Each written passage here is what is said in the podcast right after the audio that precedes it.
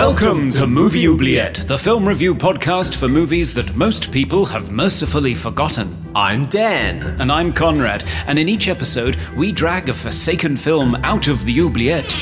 Discuss it and judge it to decide whether it should be set free or whether it should be thrown back and consigned to oblivion forever. We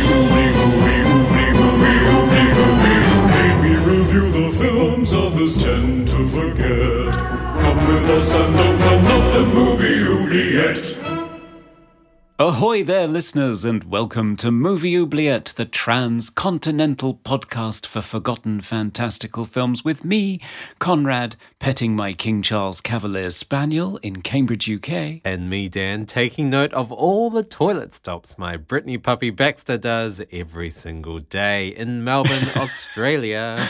We focus on fantastic cinema, sci fi, horror, and fantasy for the most part because we love dreamy cruises, time loops, and accidental impalements. Ooh. Dan, how are you? Ah, yes, very well. Uh, having a lot of fun with our brand new puppy that we have acquired recently. Baxter. Yes, yes, he's a, a ball of endless energy, never ends. Although I did like the photo you sent of him snoozing on your lap while you watched today's movie. I thought that was good. Yeah, I, I used him as a table while I wrote my notes, and he didn't seem to mind at all. no, so cute. And how have you been, Conrad? Oh, quite busy this week. It's been open day at the university, so hmm. I've been enjoying seeing crowds of impossibly young people looking very nervous, accompanied by older versions of themselves. It's really ah. quite entertaining. yeah, just all seems to be guys in shorts composed entirely of knees with their faces buried in a mobile phone and then next to them there's somebody with less cool shorts on hmm. Who looks 20 years older. So, uh, any mailbag today? we do. We had lots of responses actually to the inner space episode a couple of episodes ago. So Oh. when i tweeted a picture of the original box art for the movie poeticon he commented why does meg ryan look like the joker on that poster She did look pretty pale, actually. Yeah, and that shit predates Batman by two years, so maybe they were Oh. inspired. Wow. Maybe Jack Nicholson said, I want to look like Meg Ryan in this movie. also, when I tweeted an image of the cowboy whispering his immortal pickup line, I make love with my boots on and dot dot dot. Hmm. I asked people to imagine what he whispered in Meg Ryan's ear next. And Serge from Cold Crash Pictures hey, Serge. Hello, Serge. He suggested, and the hat stays on in the shower. Very cowboy thing to say. Explains his hair too. Oh, yeah, it does. and other people were just talking about how much they loved the movie. Rec Gator said that she loved the Epcot Center as a kid, and Body Wars, the Body Wars exhibit, was her favorite part. So Oh, fondly remembers that. Long gone now, apparently. right. Eli Hooper said, My most watched and repeated movie that summer, Martin Short absolutely crushed his character. And I think he's right. Yeah, uh, definitely my favorite character that Martin Short has ever played. Yeah, definitely. So, yeah, lots of inner space love in the mailbag this week. That's so great. And of course, we look forward to more feedback and comments from all of you guys. Do send them in. And I guess it's time to send you, Conrad, to retrieve the movie that we will be discussing today. Oh, yes, off I go to the oubliette. Oh, yes. Favorite trip. Okay, I'll uh, think I'll just pick this one. Think I'll just pick this one. Think I'll just pick this Conrad, one. Think I'll snap just out of it. Oh, oh, wow. I don't know what happened there. Okay, heading back. I feel like I've been here before. Oh, Thanks for that. Yeah. It's like a, a record on Skip or something. Yeah, terrible. so, the movie I have for us to look at today is Triangle, a 2009 British Australian psychological thriller film written and directed by Christopher Smith and starring Melissa George and Michael Dorman and a very young Liam Hemsworth. Ooh, the other Thor. Yeah, there are a lot of Hemsworths actually, I didn't realize. yeah. And they are all just ridiculously handsome. yeah, it's not fair, is it really? so, Triangle stars Melissa George as Jess, who decides to take a day off from being the harried single mum of an autistic boy by going out for a sunny boat trip with a soft hearted guy named Greg, a married pair of yacht yuppies called Sally and Downey, their forgettable friend Heather, and a teenage runaway called Victor, played by a barefooted, unremarkable lump that apparently morphed into the eye watering Liam Hemsworth two years later. After a freak storm that capsizes their boat and sweeps forgettable Heather out to sea, the survivors drift upon a mysterious deserted ocean liner that appears to have been decorated by the Overlook Hotel's interior designer and start to get picked off one by one by an unseen killer with a bag on their head. When final girl Jess defeats her assailant and pushes the killer over the side, she's shocked to see the wreckage of Greg's boat drifting towards her again, populated by all of her companions, alive and well, including a duplicate of her. Yes, she's stuck in a Bermuda Triangle alternative dimension time loop purgatory, forced to replay the terrible turn of events until she can unlock the mystery that is Triangle. Ooh. My favorite shape. I've always been fond of circles, but Oh. I guess we'll be right back to talk about trigonometry. indeed.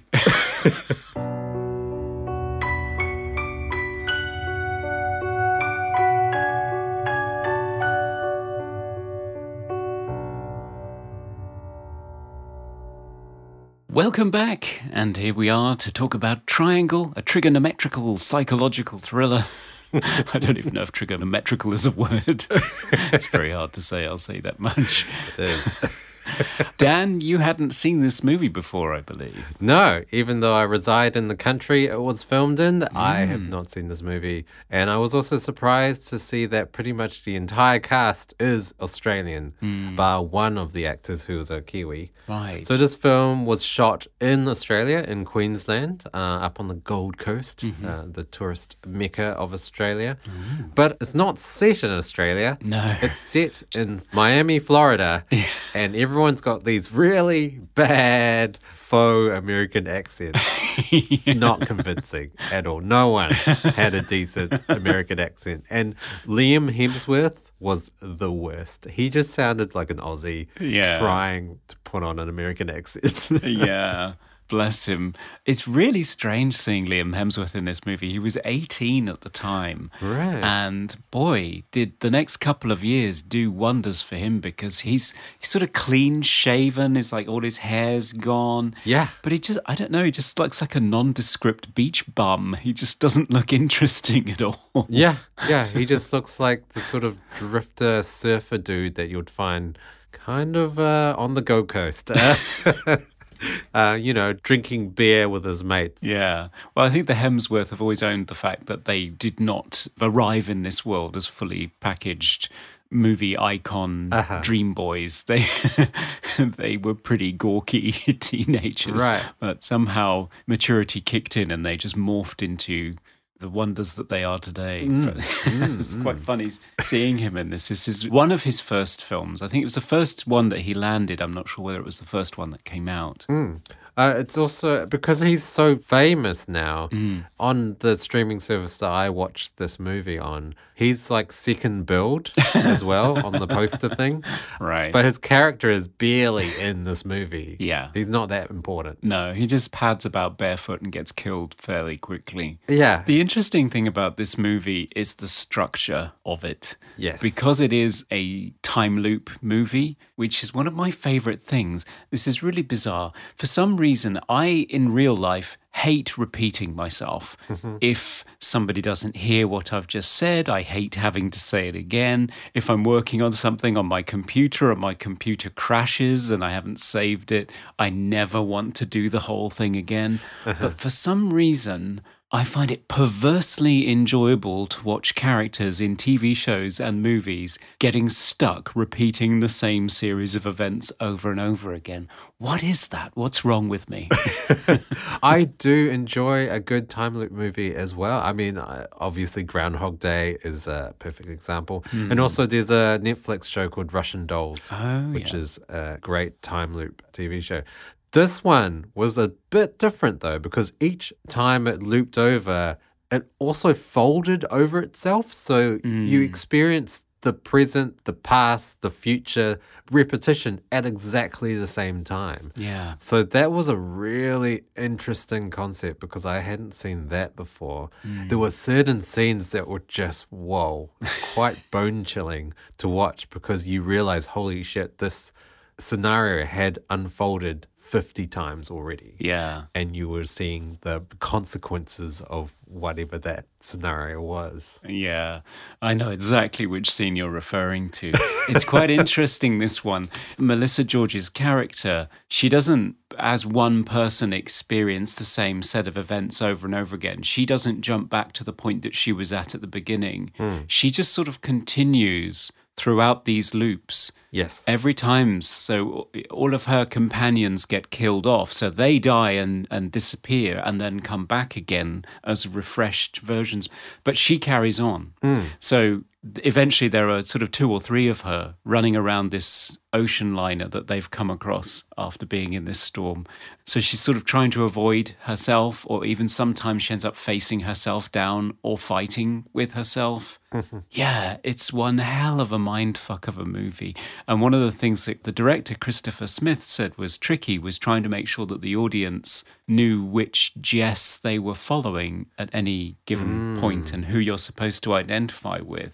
And I think one of the triumphs of this movie is that you don't necessarily get confused. Mm, no, I don't think that you got confused at all. There were a few kind of plot holes because I would assume with that many iterations of this time loop, surely there should be hundreds of Jesses just Yes. running around this boat. they should be bumping into each other everywhere. yes, um, but whenever they're walking around the boat, it's, it seems deserted for some reason. It should be just chock a block full of Jesses. yeah.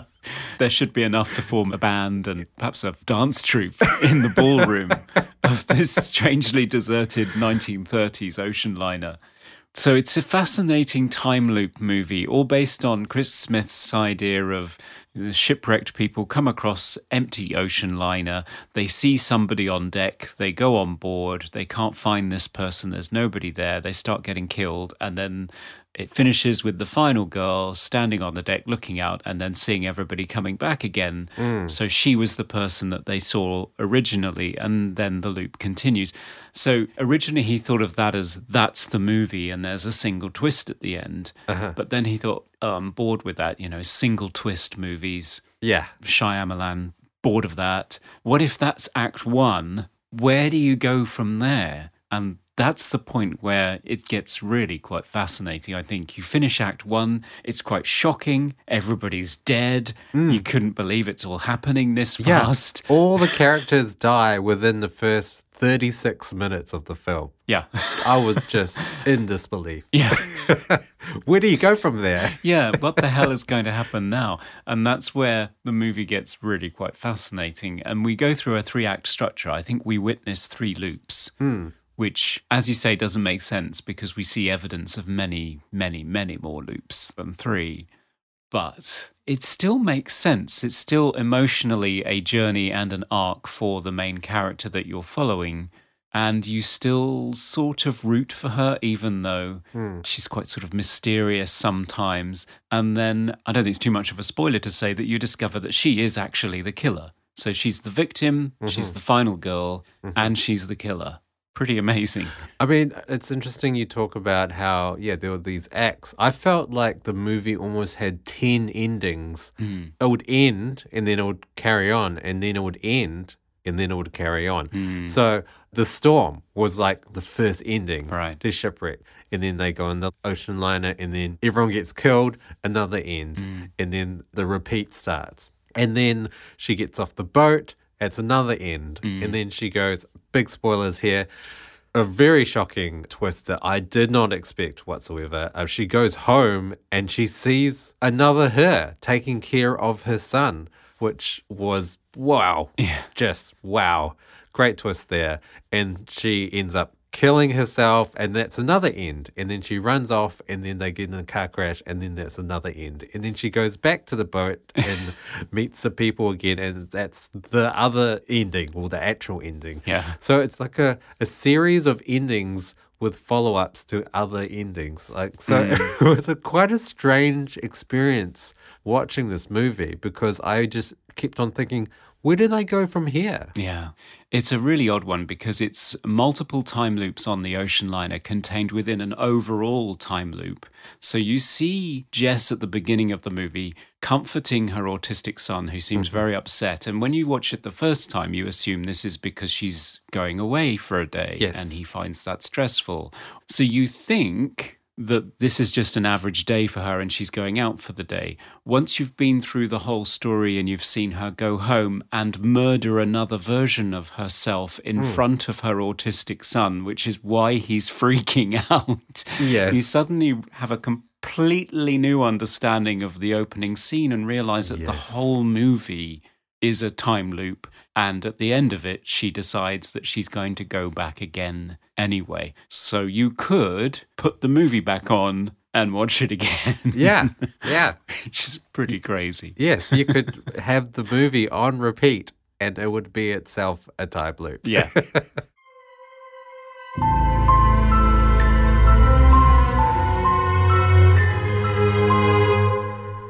I mean, I guess we should talk about um, some of the themes of the film as well. So it's kind of like a purgatory. So she's stuck in this loop. It's like in limbo.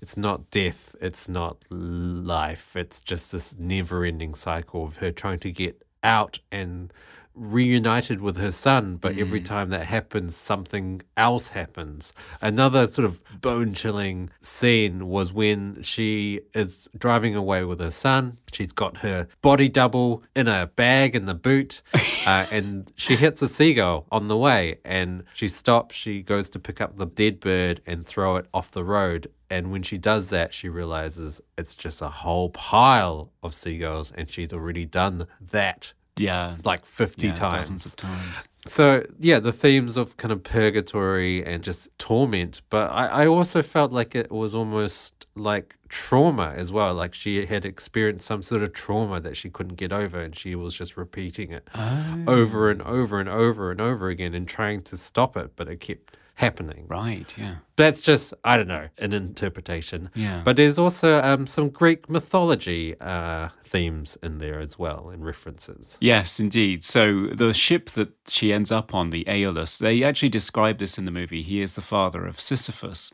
who is the guy that everybody remembers was condemned to roll a rock up the top of a hill only for it to roll back down to the bottom again. And he has to do this over and over again until the end of time. What they don't mention in the movie is why he was condemned by the gods to do that in Greek mythology. Mm-hmm. And it is because he cheated death.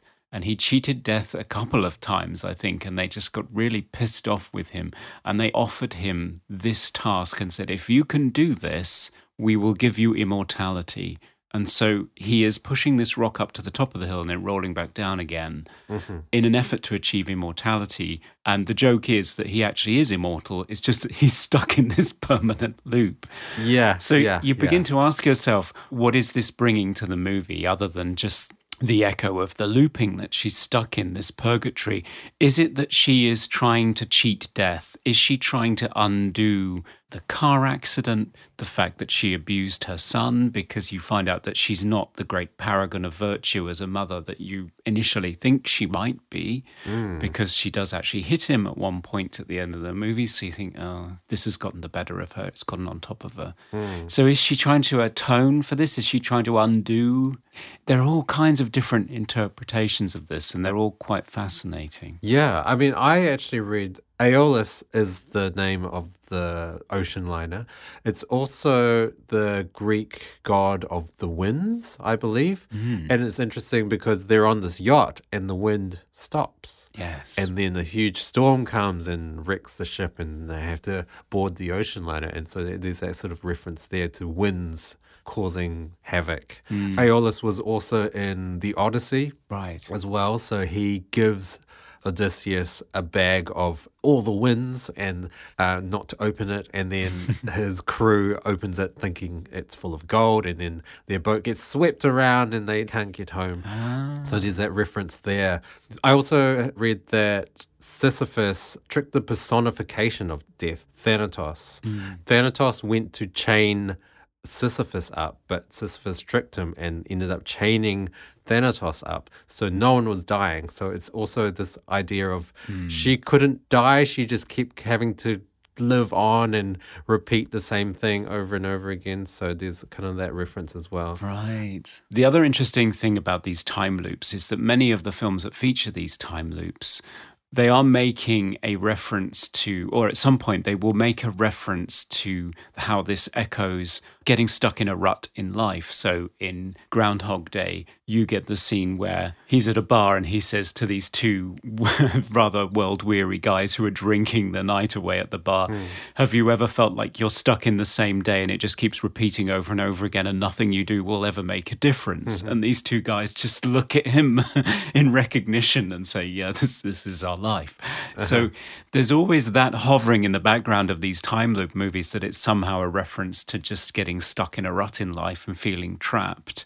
And I think in this movie, there is an element of that because she makes reference to the fact that looking after her autistic child means that she has to keep everything exactly the same mm-hmm. every day. Otherwise, he becomes stressed or has a hard time. So there is this sense that she, as a woman, as a single mum who's a waitress, is just stuck in the same day that she has to painstakingly keep exactly the same. And that mm. almost this purgatory that she's stuck in is sort of mocking that aspect of her life or if it's something that she's just experiencing in her own mind, is a reflection of her own nightmare in daily life. So, yeah, lots mm. of fun references and echoes to be had in these time loops. Another Greek mythological influence is also the cab driver. So this is after the big car accident with Jess, and the car overturns, and Jess is just standing there looking at her son who's dying, and a cab driver comes up to her and gives her a lift. So this cab driver is kind of supposed to represent the ferryman. Uh, whose job is to deliver lost souls to purgatory because he delivers her back to the beginning of the movie to the dock where the yacht is that they uh, where they board. Yeah. Uh, so he's kind of bringing her back to the beginning to repeat this thing over again. And I guess once she has a car crash again, he will be there to deliver her back to the beginning. Yeah. So yes, another mythological reference there. Yeah, and it's quite a spooky exchange too because he says that he's just going to leave the meter running and says to her, Because you are going to be back, right? Yeah. And she says yes. So she knows that this is going, at some levels, she knows that this is just going to go on and on mm. and on forever. I think there's also a road sign that she drives past that just says return back. Oh, yeah. The more you watch this movie, the more you see. I mean, I watched it a couple of times in preparation for this, and I just kept seeing more and more things. Yeah. It's very dense for a film that was shot very quickly on a fairly small budget. I mean, it was only about 12 million. So, Oh. yeah, fascinating. And the director had a bit of fun referencing another movie as well. Mm, yeah, so lots of references to The Shining, as I mentioned in the synopsis. I mean, not only does the liner look like the Overlook Hotel in a lot of ways, so there's a room that they keep returning to, a cabin that has wallpaper with very geometric Art Deco designs on it that are very reminiscent of the carpets, the famous carpets in the Overlook Hotel. There's this recurring motif of a stuck record with 1930s jazz music on Yeah. it, which is very much like the ballroom ghosty scenes in the Overlook Hotel. And of course, room 237, which is a pivotal room in The Shining. And 237 is the number of the cabin that I just talked about. And also, I spotted when I watched the film again, it's actually her house number. Oh, right. Lots of references to The Shining. And I'm not sure really what he's doing with that because, other than it being a film about domestic troubles being writ large in this isolated place where everything goes horribly wrong, I'm not quite sure what the connection is between the two. Yeah, and, and she also wields an axe at one stage too. Yeah, of course. Here's Jess. I guess it must be one of his favorite movies.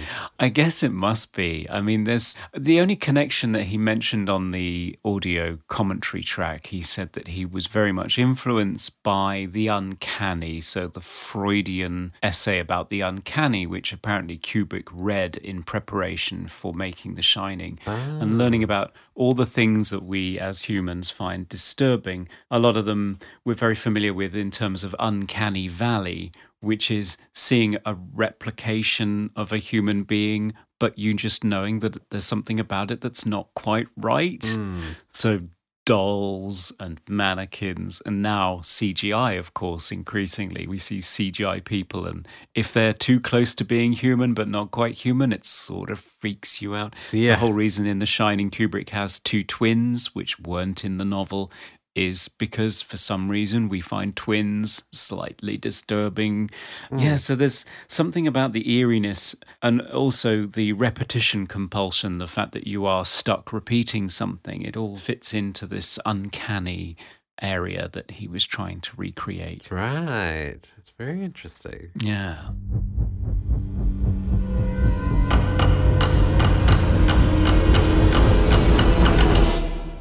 What did you think about the characters? They're an interesting bunch, aren't they? So you have Greg, who is this really sweet natured guy who owns a boat and takes random waitresses out on it, hmm. but not on their own. So he's not too creepy. No. He brings along his old high school ex, who's a bit of a snob. That's Sally, played by Rachel Carpani, Carpani, mm-hmm. and her husband, Downey, Henry Nixon.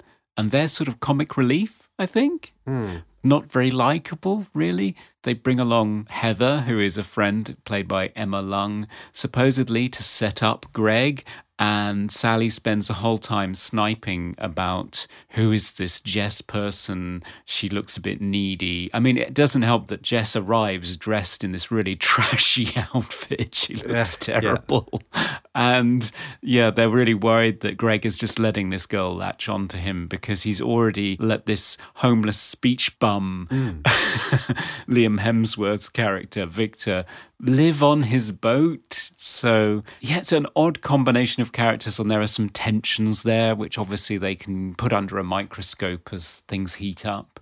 But they're not really dealt with in any great depth. No, I found all the characters, apart from Jess, to be incredibly two dimensional and very throwaway. Mm. They could be anything. And their characters really weren't fleshed out as well. There wasn't any strong characterization. They were quite cliche. Hmm. So Liam Hemsworth, he's just the brute, the mm. muscly guy that's just a bit of a dick.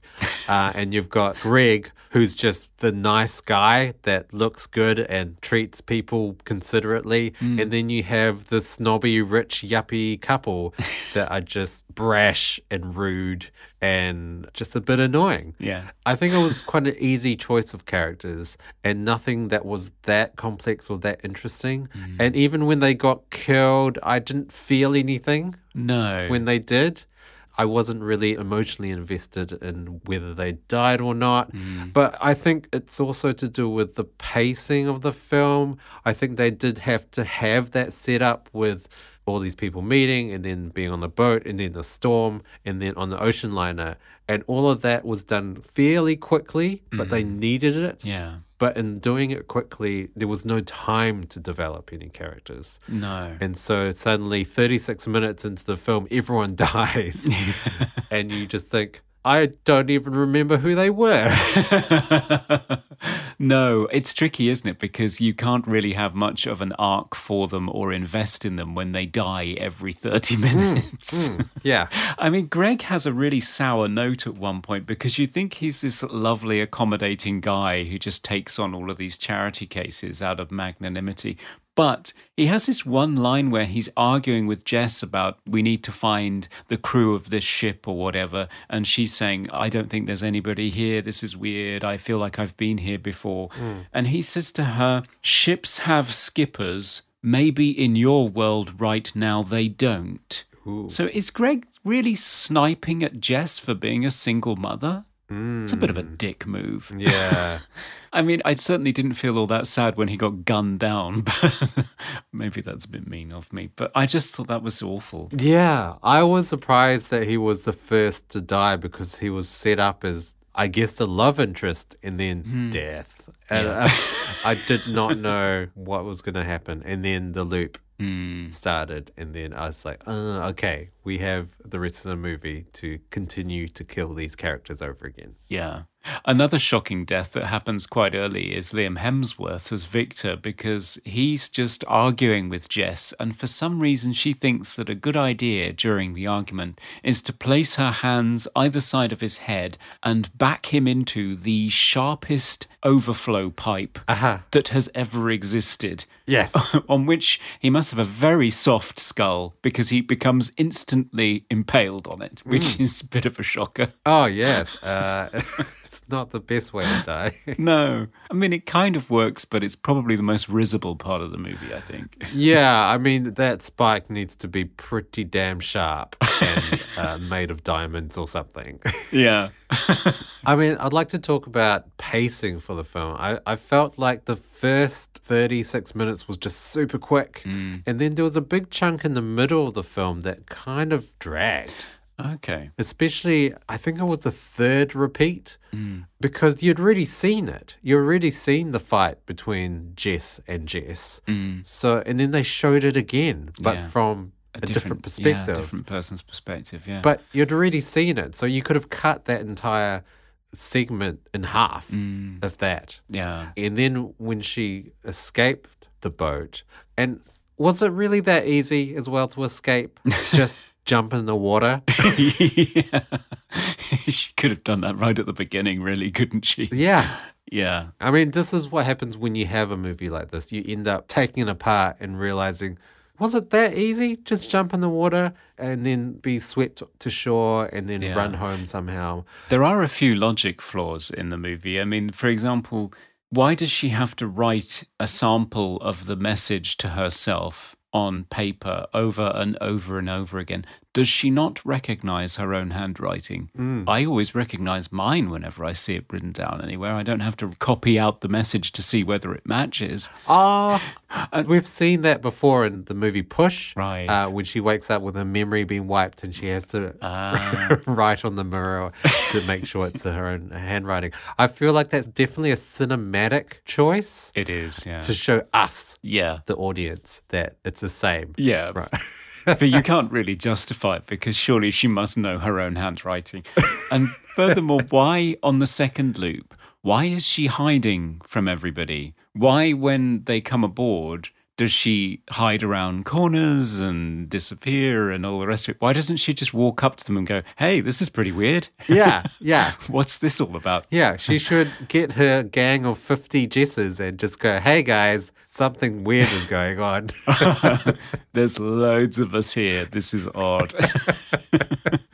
but instead, she sneaks around and fulfills all the things that they sort of half saw and half heard hmm. and had to hmm. chase down in loop one. Does she feel compelled to do it? I just don't understand why she does it, really, hmm. other than being confused. Also, I mean, how did she come to the conclusion that she has to murder everyone to escape this loop as It's well? pretty extreme. Was there any evidence prior to that of the loop ending No. by murder. No, I'm not sure how she gets there. You would have thought she might have tried not murdering them at least once. Yeah. I mean, she she, just goes straight to murder. yeah, the second loop, she tries to reason with people and tries to save people. But hmm. then her future double self tells her that she should kill everyone to get off the boat. And she believes it. Hmm. I don't know.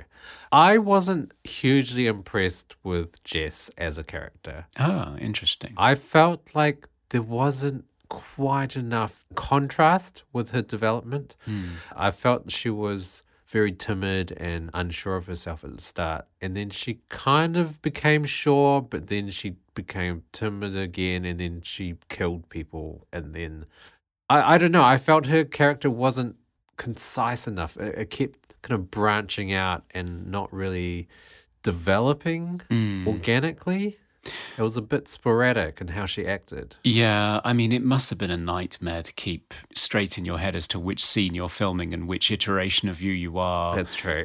and at what stage you're at. I think she does reasonably well. I mean, if anybody could play this psychologically complicated and fractured woman, I think Melissa George is probably the right choice because there is something about her that is quite fascinating, I think, and not your bog standard final girl screaming and Yes. running around. I agree with that. I would have hated it if she was like that. Mm. I mean, she was really good in 30 Days of Night, if you've seen that. Yeah. Shot in New Zealand. Really? Yeah. I didn't know that. It's shot in uh, the South Island, down south. I think it's shot Oh. in Queenstown or Dunedin, uh, but it's set in Alaska, isn't it? It is, yeah. And I thought it was shot there. Silly me.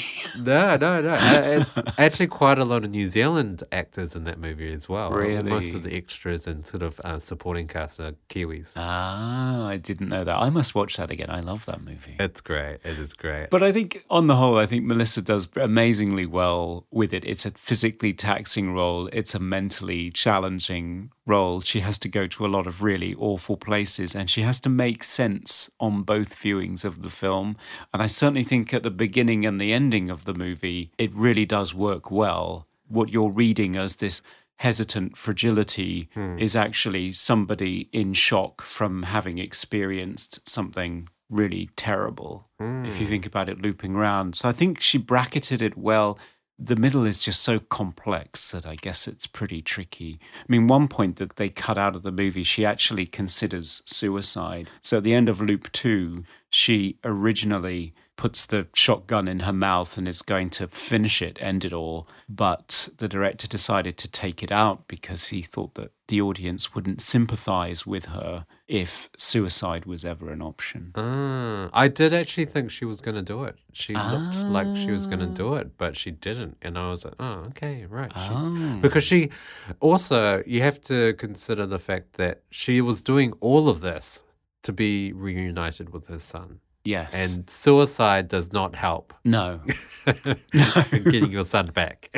no, it doesn't. Maybe it could be seen as one way of getting out of this endless loop. Maybe she thought that she would emerge from it in a different place. But yeah, what would happen at ah. the end of the loop if she ended the loop? I don't know. well, I mean, in Groundhog Day, he uh, he did that many times. he did. Yeah, it's very true. I did really enjoy all the scenes where you realize that it had been done hundreds of times before. Like when she drops a locket into the grate and there are just hundreds of that locket. When she writes a note, even though you don't like that scene where she's trying to figure out if it is her handwriting and there are hundreds of notes on the ground. I, I really enjoyed those scenes. And also the most shocking scene that I mentioned before, the one hmm. with Sally Yeah. and she's wounded and she's backed into a corner and then the camera pans out and it's just hundreds of dead Sallys and it's oh, Yeah. it's a Confronting, scene. It is. Yes, I was thinking that's the word Dan's going to use. yeah Yeah, it's pretty awful. And it's made even more awful by the fact that Sally is so shocked and traumatized that she doesn't even register it. It's only Jess that really registers mm. that she's crawling through a pile of dead Sallys. It's horrible mm. and is probably the signature scene for this movie, I would say. yeah now it's time for random trivia So, Dan, what endless trivia did you find for us while aimlessly wandering the maze of corridors of Triangle? Well, as mentioned, uh, this film is set in Miami, Florida, but was filmed entirely in Queensland, Australia. But did you know that both Florida and Queensland are also known as the Sunshine State? Oh, I did not. Yeah, in different countries, both known as the Sunshine State. And I think Jess actually does pass a road sign that says Sunshine State or something like that. And they probably didn't even have to change it because it's, uh, it's, it's the same. Made the production design much easier.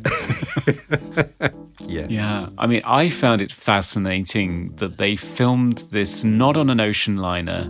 They just built an ocean liner at the end of a jetty. Right. Oh, I did not know that. Yeah, so they just built the set on a jetty looking out to sea and just made sure that the camera was always pointing in the direction of the sea. So That's really smart. yeah, they didn't have any of the complications they had on something like Jaws, where they were trying to film in open sea and it was a constant nightmare.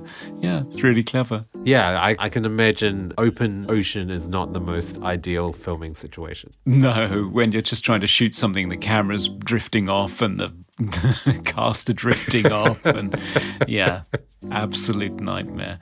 And kind of ironic that it should be on a jetty as well, when the film is very much inspired by the French short film La Jetée, Ooh. in which a character at the end of the movie discovers that his death is the traumatic event that he witnessed as a child because he's a time traveler.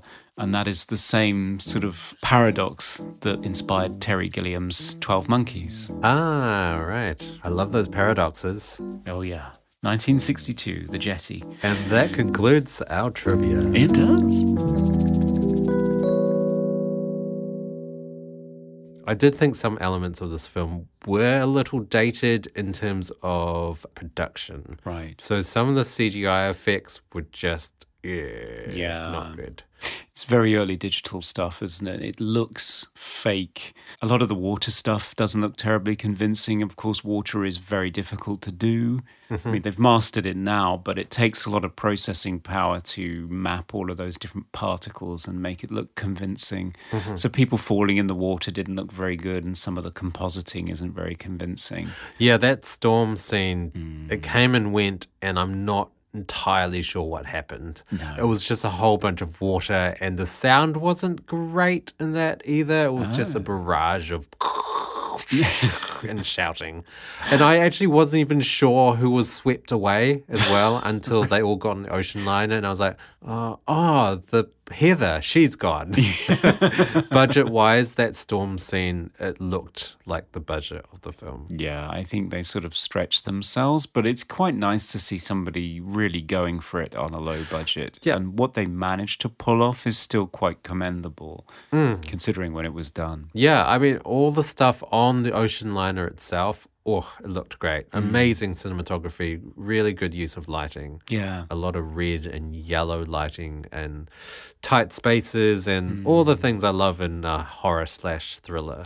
Yeah, it's interesting below decks how there are lots of areas that are primary coloured in their lighting. It's interesting photography by Robert Humphreys. And above decks, they're trying to mimic the look of Dead Calm, interestingly Ah. enough, which we covered a few episodes ago. Another Australian oceanic film. Indeed, yeah, very much an influence. So they were talking about it all being very, very backlit and the typical qualities of the Australian sun, apparently, is what they were going for, despite the movie being set in Miami.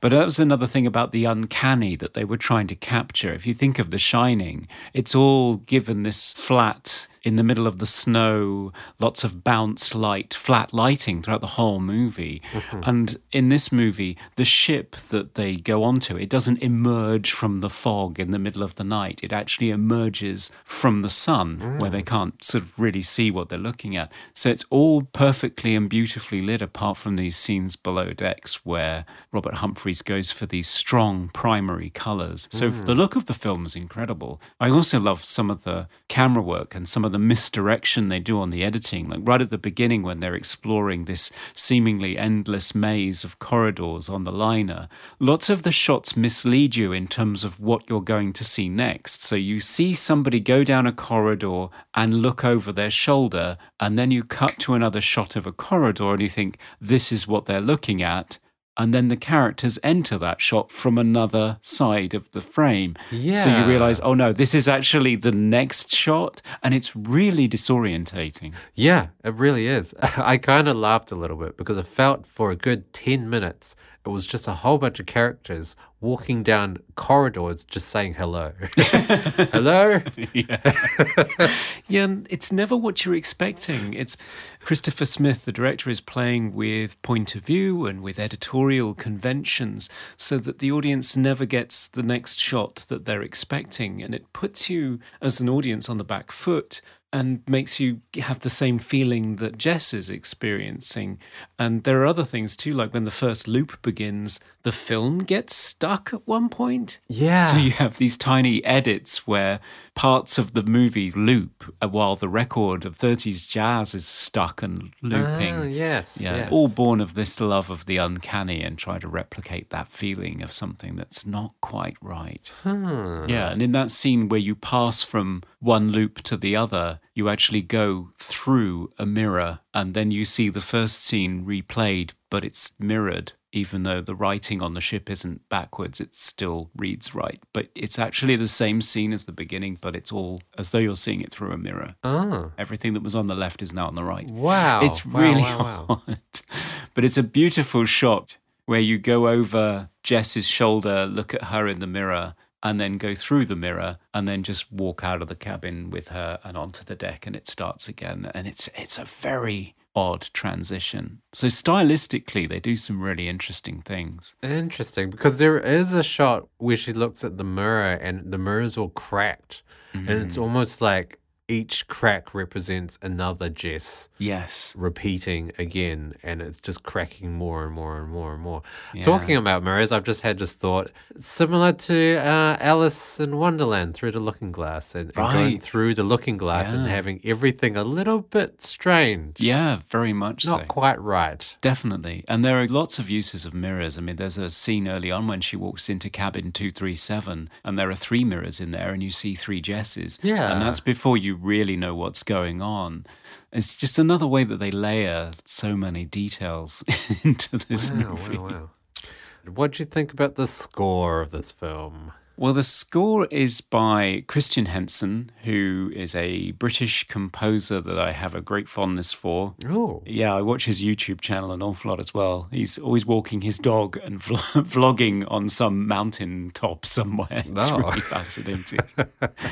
then his approach to music is quite interesting because he's not classically trained. He doesn't read music, but he does write very classically tinged music, but he also mixes it with electronics and different sampling approaches to mangle sounds. Uh-huh. And he likes putting what he calls pylons in his music. So if a beautifully recorded classical orchestra is playing a song and that's like this gorgeous pastoral landscape, he likes to like put big electronic buzzing pylons smack bang in the middle of Oh, it okay. to sort of disturb the flow of it. So he will do things creatively that are fascinating. So, like in this movie, he scored the strings for violins, violas, cello, and bass as normal, but then only hired a band of cellists and basses and orchestrated it so that the cellists had to play all of the high notes Oh, sometimes way beyond their natural range. So they're playing harmonics right at the edge of their ability, and it gives it a really sort of nervousness ah, and an unsettling, disturbing, strange sound that you're not used to. It reminds me, Hans Zimmer said when he was writing the score for The Ring, it's just cellos and basses again in that movie. Right. And he made the cellists play the highest notes that they could possibly play because he said, you can hear the fear from, the cellists trying to hit these notes. So, yeah, he took a lot of interesting approaches with this. There's sort of twisted piano samples and strings and a lot of vocals too, including the opening title has this lullaby sung by Dot Allison, who is a vocalist who's famous for her collaborations with Massive Attack and Death in Vegas, hmm. and met Christian Henson on this movie and fell in love, and the two of them are now happily married and have been for Oh. quite some years. So, yeah, it's an interesting collaboration. This one. Um, yeah, I mean, I thought the music was very tense and hmm. incredibly interesting,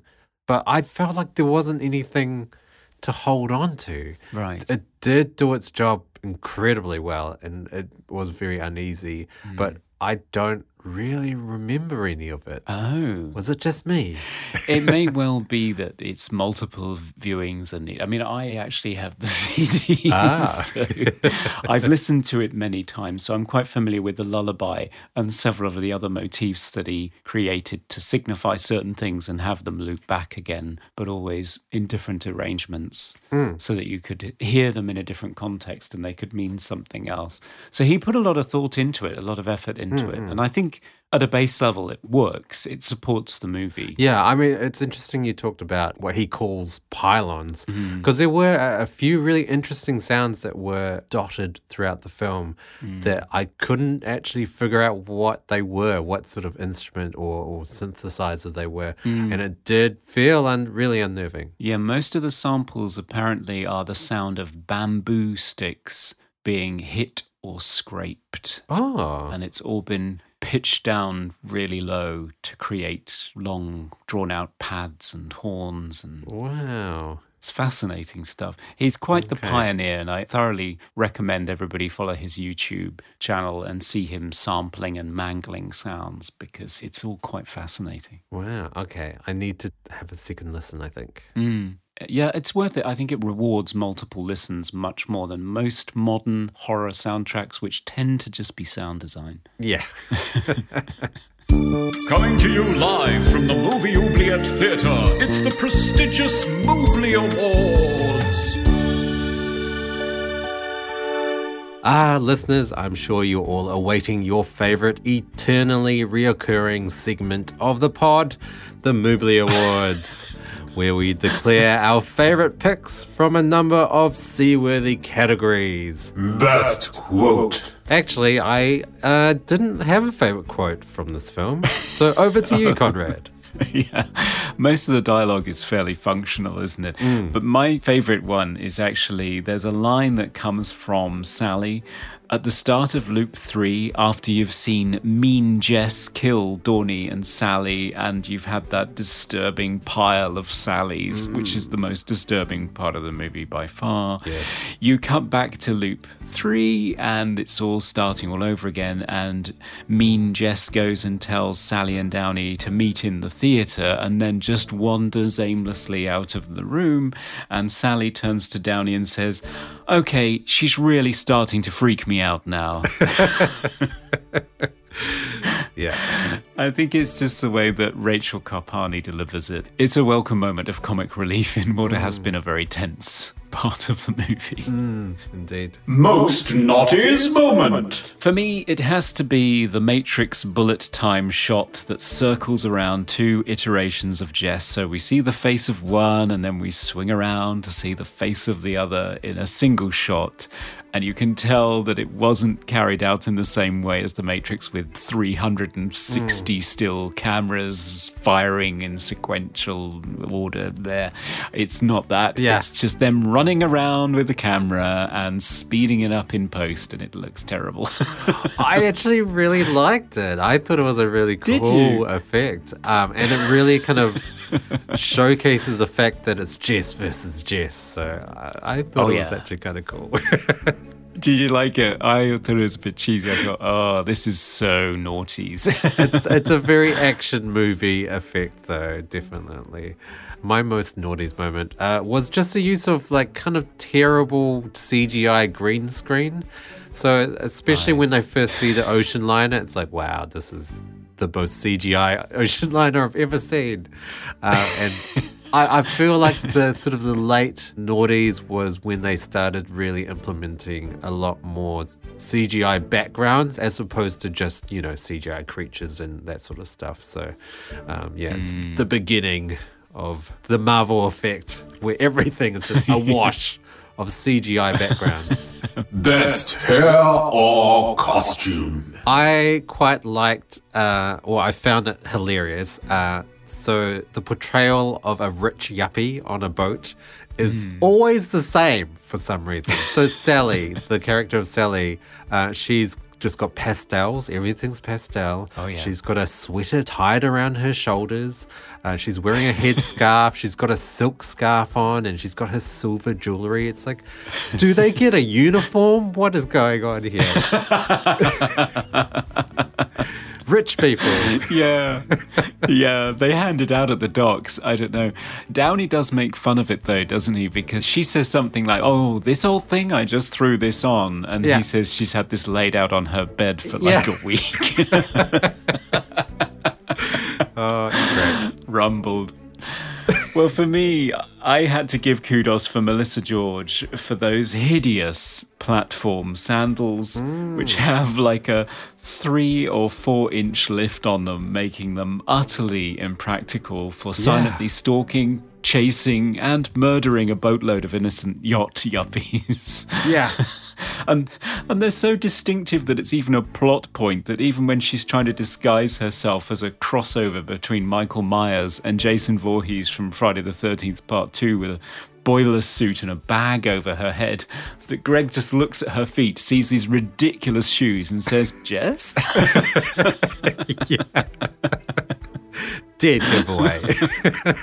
but yeah hats off to Melissa George she toddles throughout the whole movie on those ridiculous shoes yeah, it does. Uh, and doesn't break an ankle so good on her yeah, interesting as well because she gets swept ashore still wearing them and runs home still wearing them as well. Surely they're so heavy she would sink. It's crazy. Yeah. Favorite scene? it's an obvious pick, but the horrific and deeply disturbing scene of Sally, mortally injured, crawling onto the deck to escape Jess, only to find herself backed into a dead end full of duplicates of herself, lying dead and being pecked at by birds. It's mm. so disturbing. It's such a shocking image, and it gives you this horrible, hopeless feeling that she has made this mistake dozens of times before Yeah. and there's no escape for her. It's awful. Mm, but at the same time, I just think it's amazing and it's perfectly executed. Yeah, my favorite moment in the film as well. How the bodies were arranged as well. It was almost like a Renaissance painting. It was just so Yeah. horrifically beautiful and just, yeah, deeply, deeply disturbing.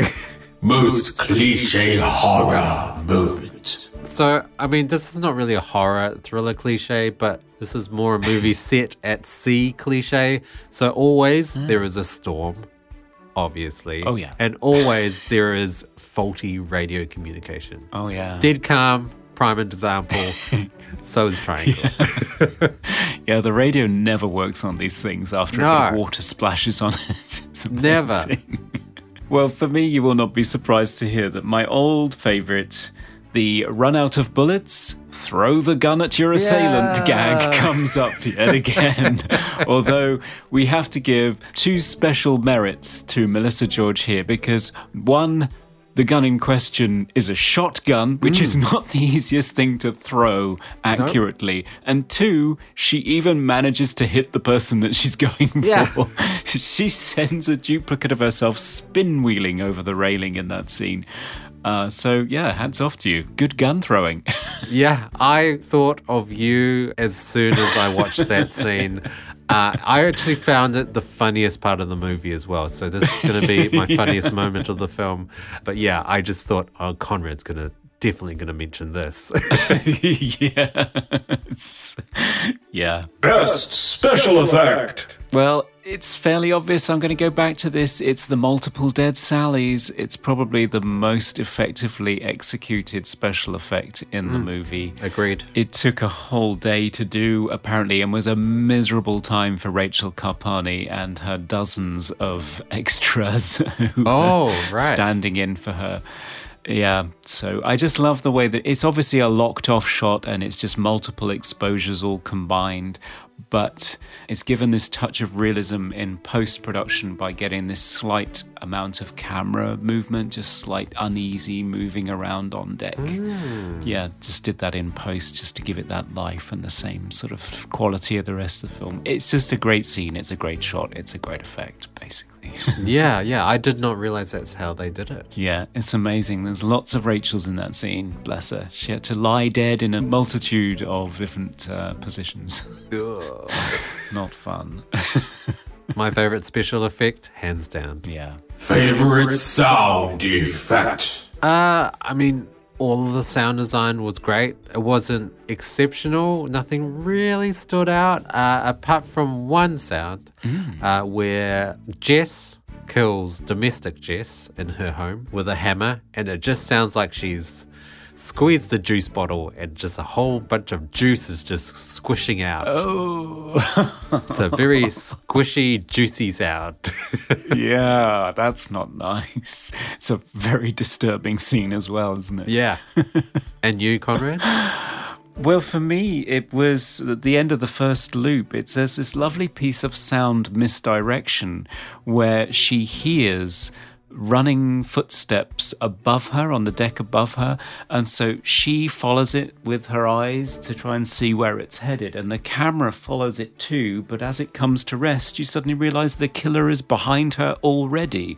So it's a lovely piece of sound led misdirection for the audience for Ah, a shocking yeah. jump scare. So, yeah, I really liked it. So who was running above her? I don't know. Herself?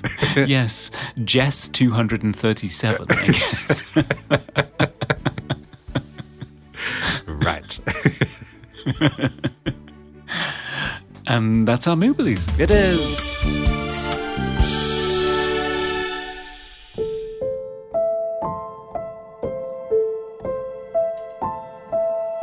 I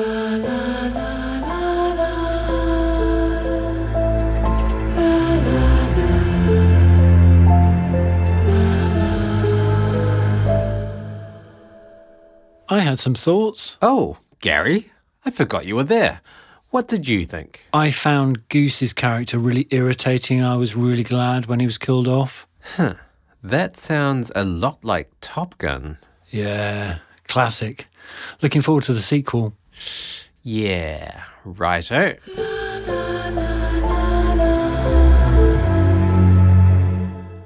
And we're back to reveal our final verdicts. Uh, should the trigonometry tale of terror triangle be freed from the purgatorial Aeolus cruise ship to be enjoyed by all, or should it be thrown into the oubliette to repeat the same boring task over and over again, something like doing its taxes or something? Uh, Conrad, you've seen this film before. You recommended it. What's your final verdict? Yes, I had seen it before and I recommended it because I remembered it fondly. I think mainly I remembered Sally's death as being really quite disturbing. Mm. I think it kind of overshadows the rest of the movie in a lot of ways. But I do think the premise of this movie is fascinating. It's an intricate little puzzle that's very well executed, very carefully shot, densely layered with clues and references that if you watch it multiple times you can enjoy. It still works if you watch it multiple times. You get different things out of it each time you watch it. There is the problem that it's not terribly emotionally satisfying. There isn't an arc for the main character, and the rest of the supporting characters are dead every 30 minutes and hmm. don't really develop. But I think as an intellectual exercise and as an exercise in style, in both how it's shot, how it's edited, how it's scored, and how it's pieced together, it's just a fascinating little curiosity, a little curio of a movie. And I think it is worth watching. I would continue to recommend it to people. I think it deserves to be set free, unlike poor Jess, who is doomed to repeat herself mm. forever. Mm, mm, what about you, Dan? Well, I, I did have a few qualms with this film. I felt like some of the CGI was a bit sketchy. Uh, there was a few pacing issues. The characters were two dimensional and just nothing that you could really get invested in despite being killed over and over again. But the, the plot and the sort of premise of the film is, although it is something that has been done before, the way that it's twisted it round and how each repeat folds onto itself was really interesting. And having all of these, uh, realizing that people had been killed dozens and dozens of times before, but also Yeah. at the same time, it was really interesting. And the big twist ending and how even though she escapes the boat, she's still repeating. It's not just the boat that's making things repeat, it's her entire world. Uh, that was really really interesting. And and just yeah I, I love movies that really push you as an audience member to really try to figure what is going on and figure out how does she get out of it or if she does get out of it.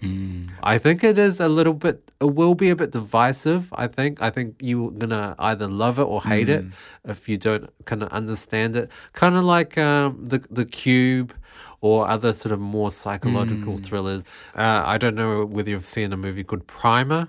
It's a sci-fi time yeah. travel movie. Yeah, it has a similar vibe to that. You're just scratching your head trying to figure Yes. it out the entire time.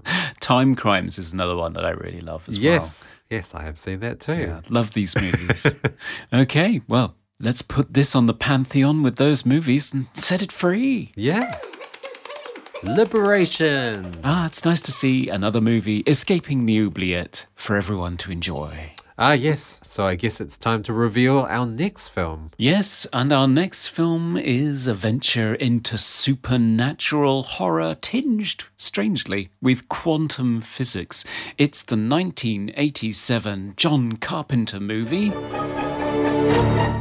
Prince of Darkness. Oh, I have seen this film. Yes, me too. But strangely, even though it's a John Carpenter movie, it's not one that people talk about a huge amount, I don't think. So, be interesting to revisit this. And it's been picked for us by our mystery special guest, who we won't reveal until next time. Hmm, yes. The secrets. Yes, so looking forward to that. In the meantime, everyone listening, thank you for joining us once again. If you have any thoughts on our final verdict for this movie, Or any of the other movies that we have covered in previous episodes. then please do get in touch. We're on all social media channels as Movie Oubliette Facebook, Twitter, and Instagram. And now Patreon. Yes, if you'd like to support us, go on Patreon and throw your money at us. Yeah.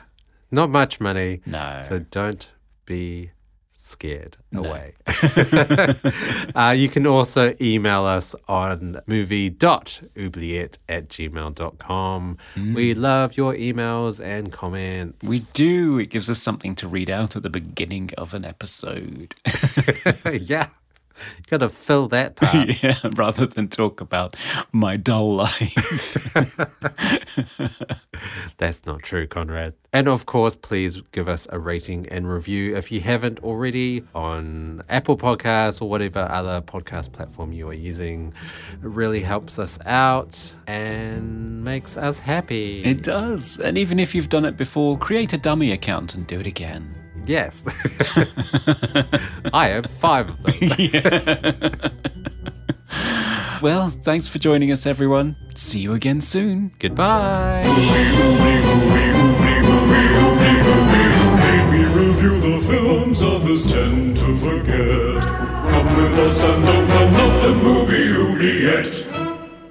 Aeolus was the Greek god of the winds and the father of Sisyphus. Uh,